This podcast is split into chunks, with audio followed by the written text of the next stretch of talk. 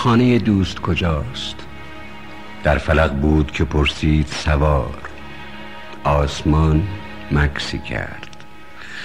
رهگذر شاخه نوری که به لب داشت به تاریکی شنها بخشید و به انگشت نشان داد سپیداری و گفت نرسیده به درخت کوچه باقی است که از خواب خدا سبزتر است و در آن عشق و اندازه پرهای صداقت آبی است.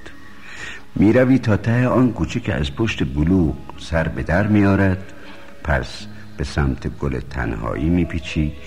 دو قدم مانده به گل پای فواره جاوید اساتیر زمین میمانی و تو را ترسی شفاف فرا می‌گیرد.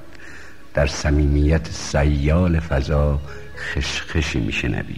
کودکی می‌بینی رفته از کاج بلندی بالا جوجه بردارد از لانه نور و از او می‌پرسی خانه دوست کجا